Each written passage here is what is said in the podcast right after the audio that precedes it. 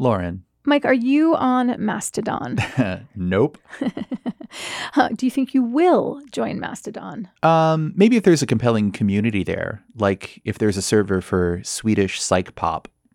You are never going to live down Swedish psychpop. I think you mentioned that at a conference and like a mixed crowd a few years ago, and now you're just Swedish psychpop guy. I am perfectly happy with that. I don't know if there's a Mastodon server for Swedish psychpop, but I am curious whether or not you think we could technically set one up in the time it takes to record this podcast. Maybe? Probably not. I don't really know much about it. Well, on the upside, someone is going to demystify Mastodon for us today. Sweet. Let's do it.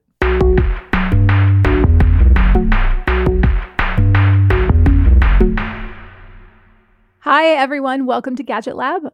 I'm Lauren Good. I'm a senior writer at Wired. And I'm Michael Calori. I'm a senior editor at Wired. We're also joined this week by Wired senior editor Andrew Kautz, who is coming to us from Hamlet in upstate New York. Hi, everybody. I just wanted to say Hamlet. Hey, Andrew. How many people live in this Hamlet? 188. Seriously? Yes. That's incredible. Are you like mayor there? No, but I probably could be if I wanted to. I don't know if we even have a mayor. We have a board, but it's very small. It's quaint. It's nice. I'm willing to bet that of everyone who lives in your Hamlet, you have the most followers on Mastodon. That is probably true. I kind of hope it's true, because if it's not, then that means my neighbors are weirder than I think they are.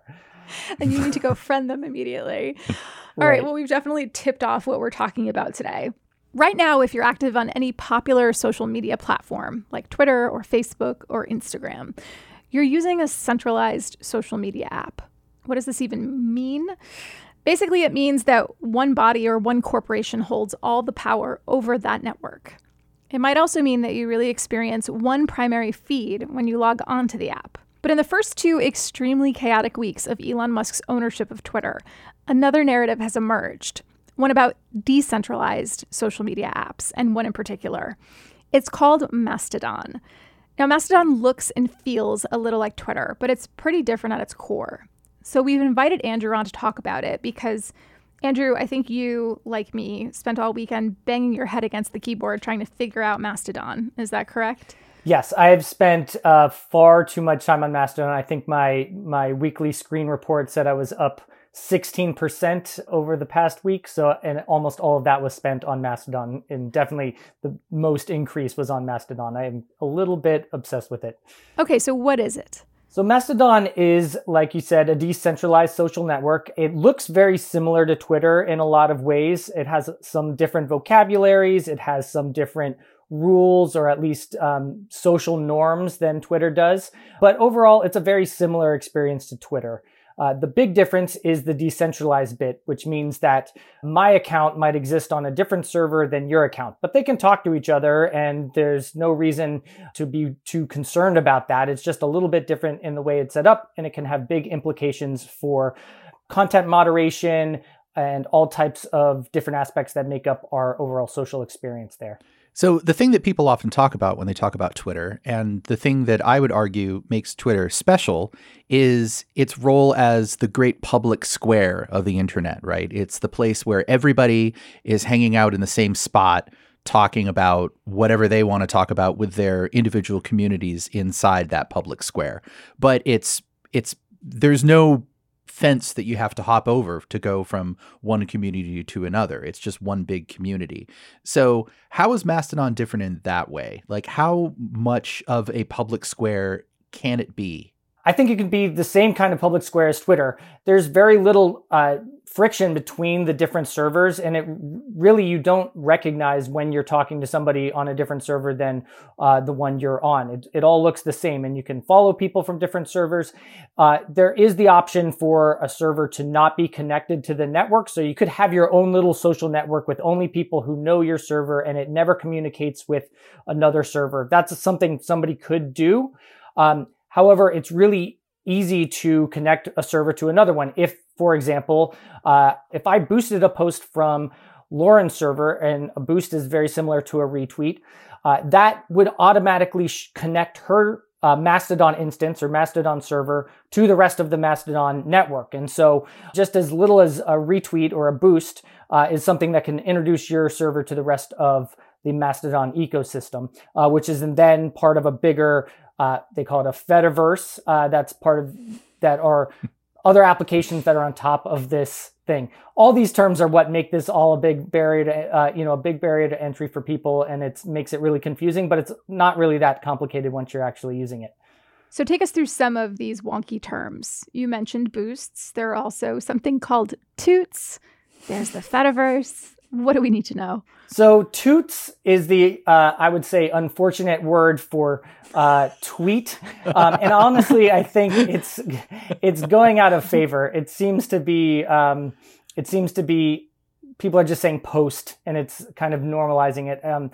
But, Mastodon's been around since, I believe, 2017. And so it developed its own little culture. And until we all invaded that space over the past 2 weeks, they had their own little ways and norms that were, I think, really smart and wise in some ways to keep it a good community. But other things like toot might go out of favor.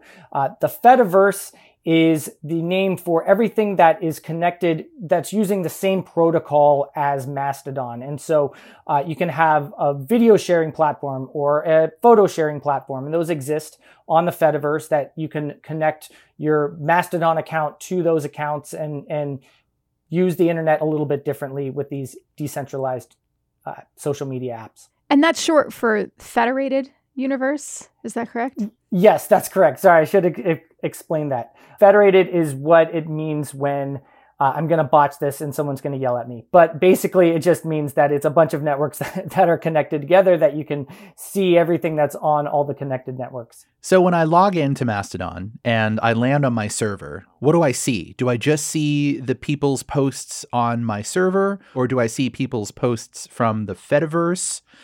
Is there a way to select what I see? Because when you show up on Twitter, there's this like algorithmically generated stream that shows me all of the tweets of all the people that I'm following, or if I'm not following a lot of people, it suggests a bunch of people for me to follow. What's the login experience like on Mastodon? What do I see when I show up? So when you first log in, you will only be able to see posts from everyone on your server. So for example, I'm on the mastodon.social server. I believe that's the first one that was set up, and it's one of the largest, if not the largest server. So everybody who is on there, I can see it on my local tab. So local is everybody on your server. There's also the federated tab that will show you everybody within all of Mastodon. And then there's your home tab, which is the one that I use most frequently now that I have a good number of people I'm following. And so home tab is just people you follow, regardless of what server they're on. So it's going to be the most similar to what you'd see on your Twitter feed based on, who you follow. So the home tab is where it's at. So even though this is a decentralized network, I'm curious about who runs it and who funds it. Is there any kind of leadership or chief executive, or as Elon Musk is now describing himself, like the chief hotline? What is he? Chief complaint hotline operator? Is there someone you can basically ring up or drop a line to and say like, hey, I want to talk to you about this? And who is funding Mastodon? So nobody owns Mastodon overall. It's basically a protocol, and then whoever runs your server owns that instance of Mastodon. And so that's one of the things that makes it a lot different than Twitter. There's no one person to complain to. Probably if you were going to say, hey, I'm getting harassed by a bunch of trolls, you would go to the admins of your server. There is somebody who founded Mastodon and kind of is in charge. His name's Eugene Rochko, I think you pronounce it. And he's the main developer and the main person behind Mastodon, but only in the Mastodon.social instance or any other one that he's involved in would you want to complain directly to him. He's really active on Mastodon. I think he seems pretty accessible, but in general, you're going to want to talk to whoever the admins are of your instance, or you could start your own instance and you could complain to yourself. And what about funding? I don't actually know the answer to that. It's a nonprofit, so I believe it's mostly crowdsourced funding. I know they have a Patreon page, and so that's who you would be giving to. You would be giving to the main Mastodon nonprofit. But besides that, I'm sure that there are Patreon pages for individual servers and individual instances, and it's mostly just a crowdfunded thing. Nobody owns it, so there's nobody to pay or anything of that nature. You're not going to be charged $8 for using Mastodon. And if you were, you could move to another Mastodon server and ignore that. All right, we have to take a quick break. But when we come back, we're going to talk more about this whole concept of a decentralized social network.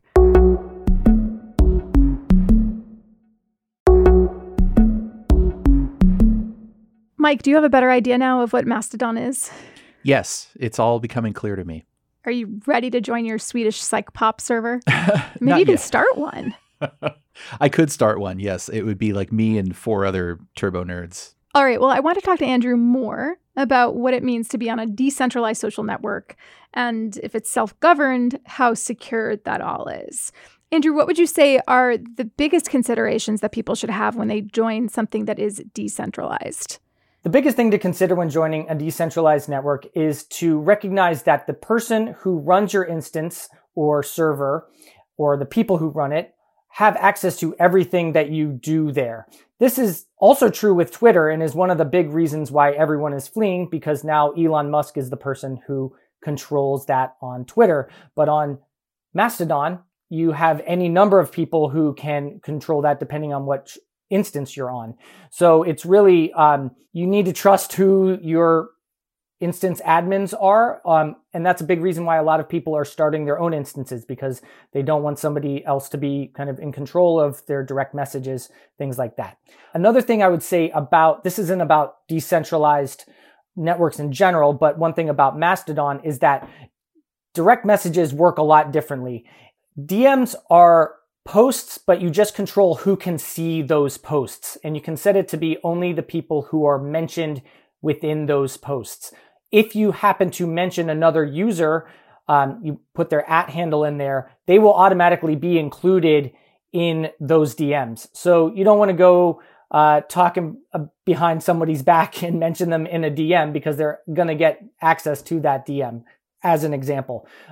Again, you know, as the security editor, I'm always recommending that if you really want to say something private, don't say it on a social network, regardless.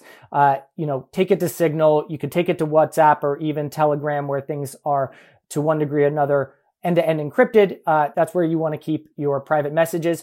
But just one thing to know about Mastodon is DMs work a little bit differently, and they might surprise you how they work if you do it a little bit wrong. In this case, is decentralization tied in any way to the blockchain? Like, is this a bigger part of the whole pitch around Web3? As far as I know, there's no direct connection between Mastodon and Web3 or the blockchain at this point. Decentralization is definitely something that is talked about as part of Web3, but it's decentralized in a slightly different way. We're not talking about blockchain-based technology. We're talking about a different protocol, essentially. How does moderation work on these servers? Because in a centralized model, if somebody is being a jerk on the platform, they just get booted from the platform. So if somebody's being a jerk on my instance or on my server and I boot him from my server, can he just go be a jerk somewhere else on somebody else's server? Moderation works a little bit differently on Mastodon. So to answer your question, yes, that person could go and sign up for another server. However, you also have the option to block entire servers. So for example, if some neo-Nazis created a Mastodon server where it's just a bunch of neo-Nazis, you could block that entire server, and a lot of other people could block them too, and so they essentially get cut out from the main conversations, and they're not able to kind of wage these campaigns. So there is some democratized moderation that happens. Moderation also happens at the server level. So whoever runs your instance or your server can create the rules that they want to create and enforce those rules how they see fit. They're the masters of their domain.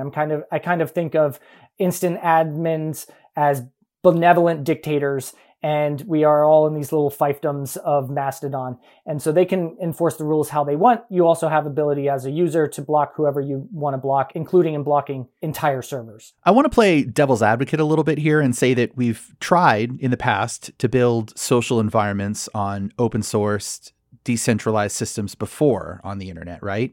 And some of them will survive if they're very well maintained and the community has a definite long view purpose, like a listserv or a news group that is still going.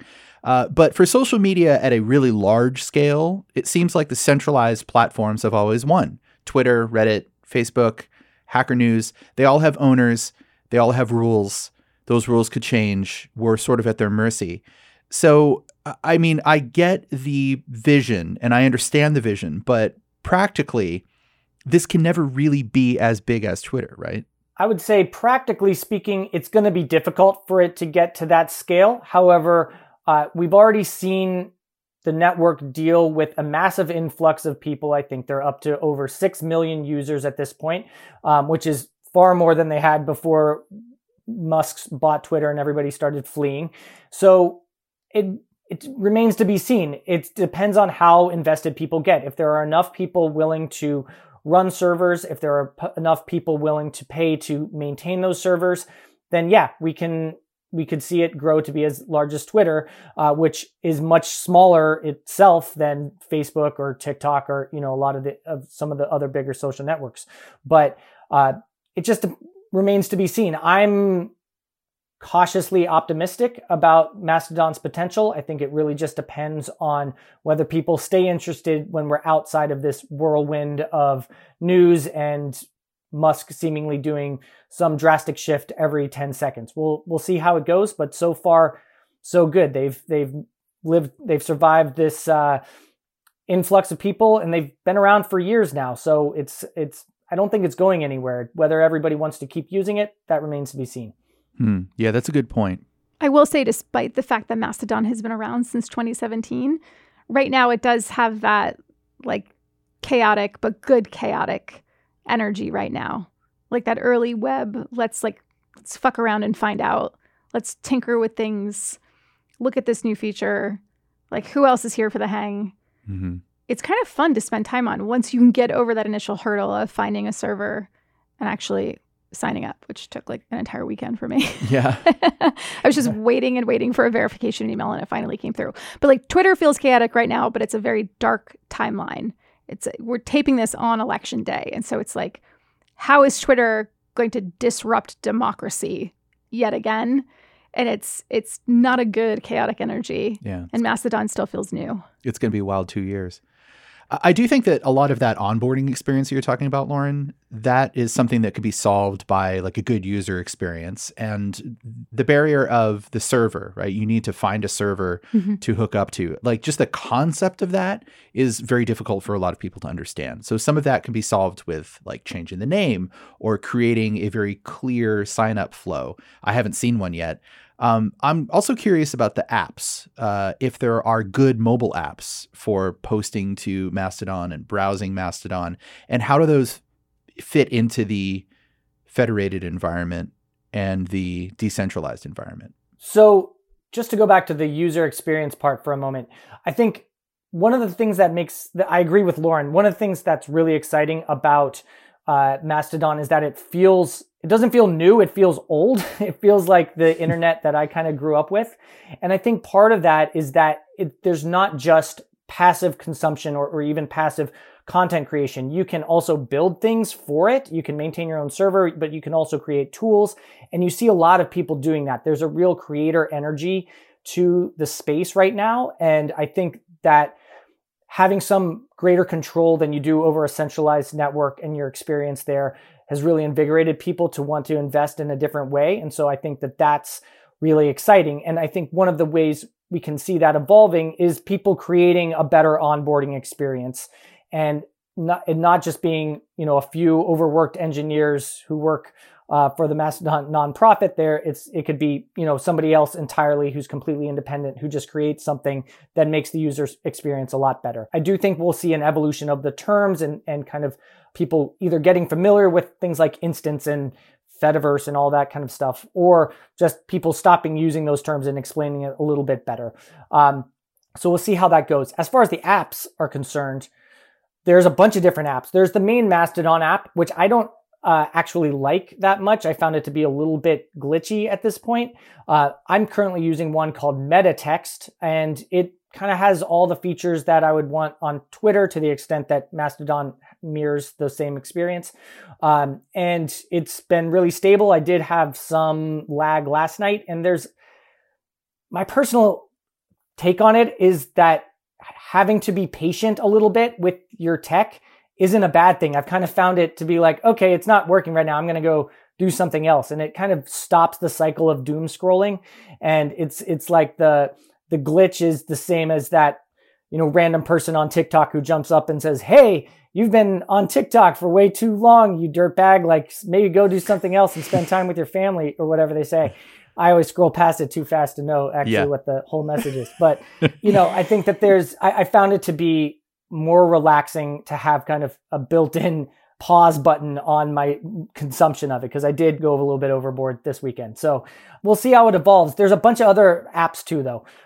There's Toot, which is a paid app. I believe it's available on both iOS and Android that a lot of people like.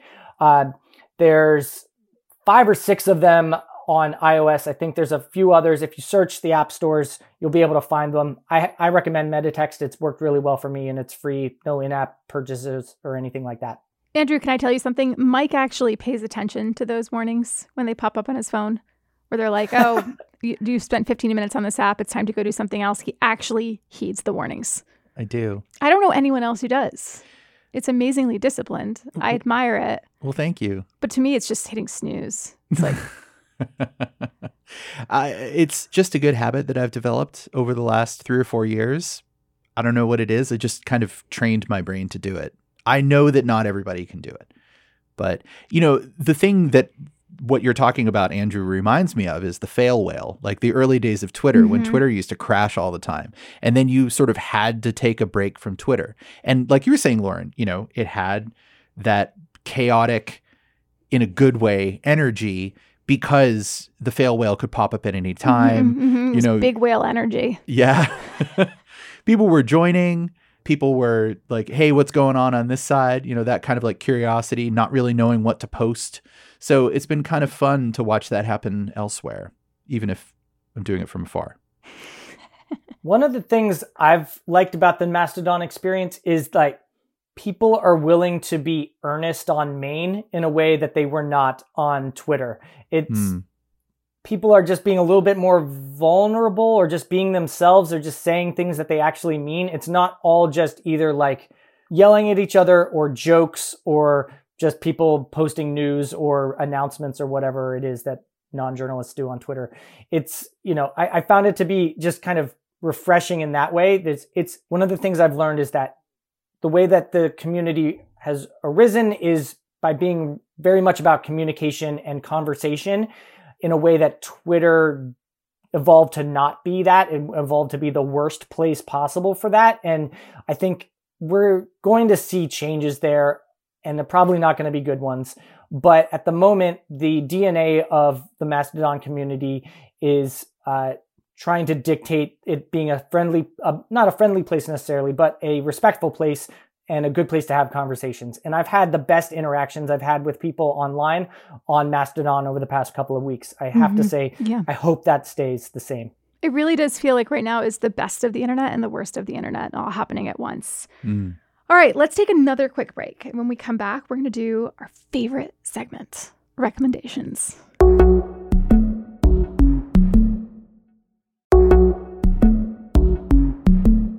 Andrew, you're up first. What is your recommendation this week? My recommendation, I'm going to go with a classic gadget recommendation, is the Fi dog collars. The privacy side of my brain hates them because it tracks the location of my dogs and my phone constantly. So I'm sure that there's good reasons to not want to use this device.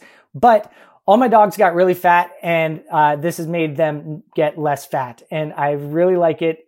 It tracks all their steps and everything. It makes it much easier to be a good, responsible dog owner and keep your dogs healthy, because you push them a little bit farther than you think you really want to on their walks and things like that, and it really helps your dogs stay trim, and can also track them if they get lost, which mine have, fortunately not, knock on wood, but yeah. 5 dog collars. We're going to need to know everything about your dogs quickly. Their names, you can like rattle them off Matt Damon style, and their ages and their breeds, please. Sure. I have 3 dogs. My first dog is Sajo. He's a 12-year-old German Shepherd.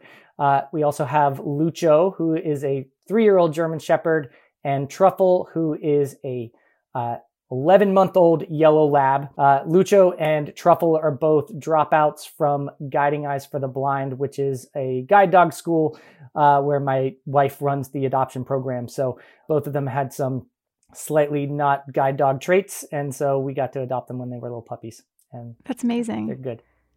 So Truffle, you said. Truffle, yes. Yeah, it sounds like he was just being set on the path to be a wee bit pudgy. Yeah, it's a she, and she is okay. Actually not. She came in at the after we got the dog, the Fi collar for Lucho, who was the main fat one. Truffle is actually jacked. She's like a jacked little puppy because of Lucho. She weighs around 60 pounds. Lucho is a little over 100 pounds, not fat, and so. She thinks she's a 100-pound German Shepherd and plays like one. So she's the fittest of the bunch. Oh, so she's going to stand on the podium with you when you accept your bid for mayor. Exactly. How much do these collars cost? I think they're around $80, but there seems to be a perpetual sale. So I'm not sure. And I think they just came out with a new one, the Series 3, which I have deemed not worth my money yet. So we'll see. The Series 3 dog collar. Yeah. Like their Apple. Yeah. This is the next generation. I mean, good morning. This is our new dog collar. We're all past the point now where it does not feel weird to do things like charge our dog collars or charge our basketball shoes or charge our surfboards. I do not charge a surfboard. All right. Thanks again for that awesome recommendation. More dogs on Gadget Lab. More dogs. Mike, what's your recommendation this week? I'm going to recommend a book. It's a book that I just finished. It's called So Much Things to Say, The Oral History of Bob Marley. And it's written by Roger Steffens.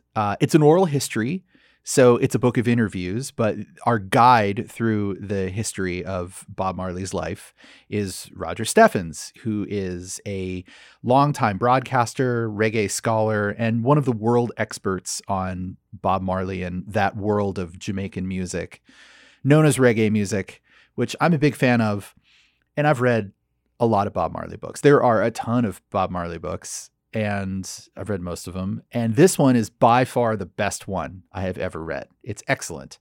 Roger Steffens has about 40 years worth of interviews with all of the people around Bob, his family members, his band members, former band members, business associates, lovers, children.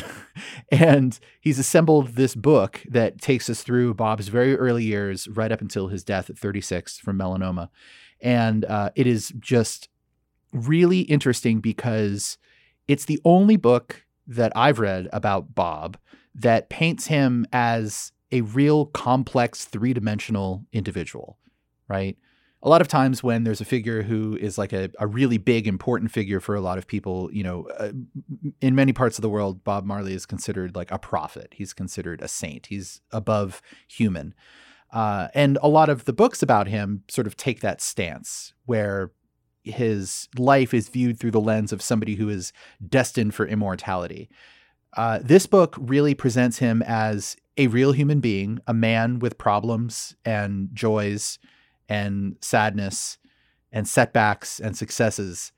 It's just phenomenal. The best part about it, of course, is hearing all of the voices of his friends and family talk about him and all of his complexity. So I could definitely recommend it to anybody who is a lover of reggae music or has read Bob Marley books or is just interested in, you know, hearing more about his life because he was such a big figure in music. And even if you're jaded, because I'm jaded, like I said, I've read all these books. I did not need another one in my life until this one came along. And then I realized that this is the only one that you really need to read. So Much Things to Say by Roger Steffens. That's my recommendation. Awesome. Thanks, Mike. Sure. Always happy to squeeze in these obscure musical references about some of the best-selling artists in history for you. That's not obscure, though. I know. Last week, was it last week or the week before, I said something about an obscure artist, and you said, she's not obscure. Bob Marley is not obscure. Right. What's your recommendation? My recommendation is White Lotus Season 2 on HBO Max. Never heard of it. Never. Really? No, I'm kidding. I was going to say, we've got to get you up to speed. I have not watched the whole season yet. HBO is trickling them out week by week, so you can't really binge watch it unless you wait several weeks to watch it all at once.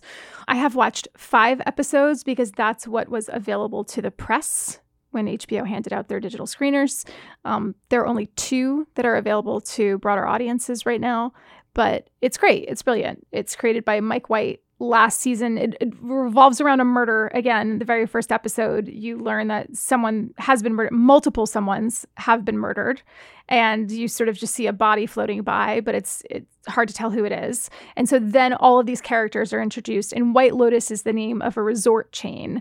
Last season was in Hawaii. This season is in Sicily. So a bunch of, you know, incredibly wealthy people are at the White Lotus Resort again, and it's an ensemble cast. It's like a handful of different couples, and they don't all know each other, but then they sort of interact, you know, in different ways throughout the season. And yeah, I would say so far this season doesn't feel quite as masterful as the first one. I think the first one was new, and the concept was great, the writing was great. You sort of felt very invested in characters, whether they were the resort guests or people who actually worked at the resort.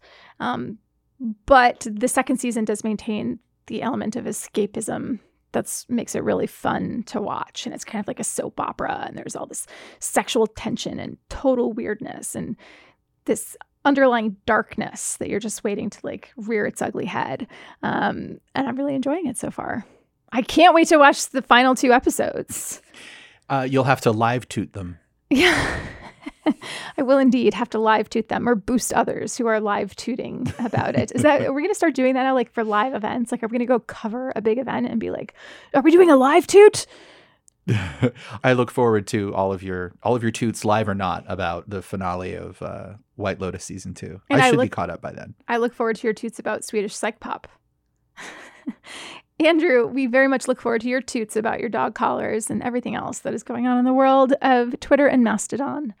Thanks again for joining us. Thanks so much for having me. And thanks to all of you for listening. If you have feedback, you can find most of us on Mastodon and all of us on Twitter because we're still there. Just check the show notes. We'll put our handles in. I guess we should probably start putting our Mastodon handles in. We absolutely should. Why not? Our producer is the excellent Boone Ashworth, who's sitting here wearing a woolly mammoth costume in the studio. It's a Mastodon costume. Oh, all right. We'll be back next week. Thanks for listening.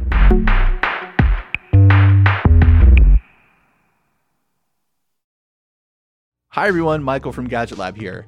I want to tell you about our friends over at The Big Take podcast from Bloomberg News. Each weekday, they bring you one important story from their global newsroom, like how AI will upend your life, or why China's targeting the US dollar, and maybe how Joe Biden plans to take on Donald Trump. Oh boy. Check out The Big Take, a daily podcast from Bloomberg, wherever you listen.